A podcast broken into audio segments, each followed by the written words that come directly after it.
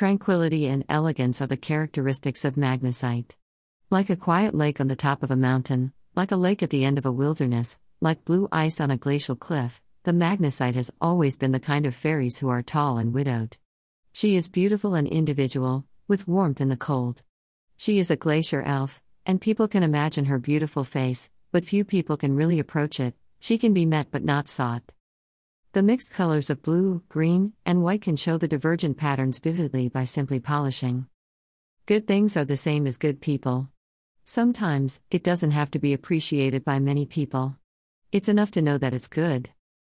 Magnesite is a mineral composed of zinc carbonate, which is generally produced in the oxidation zone of copper zinc deposits. Blue smithsonite is rare and beautiful.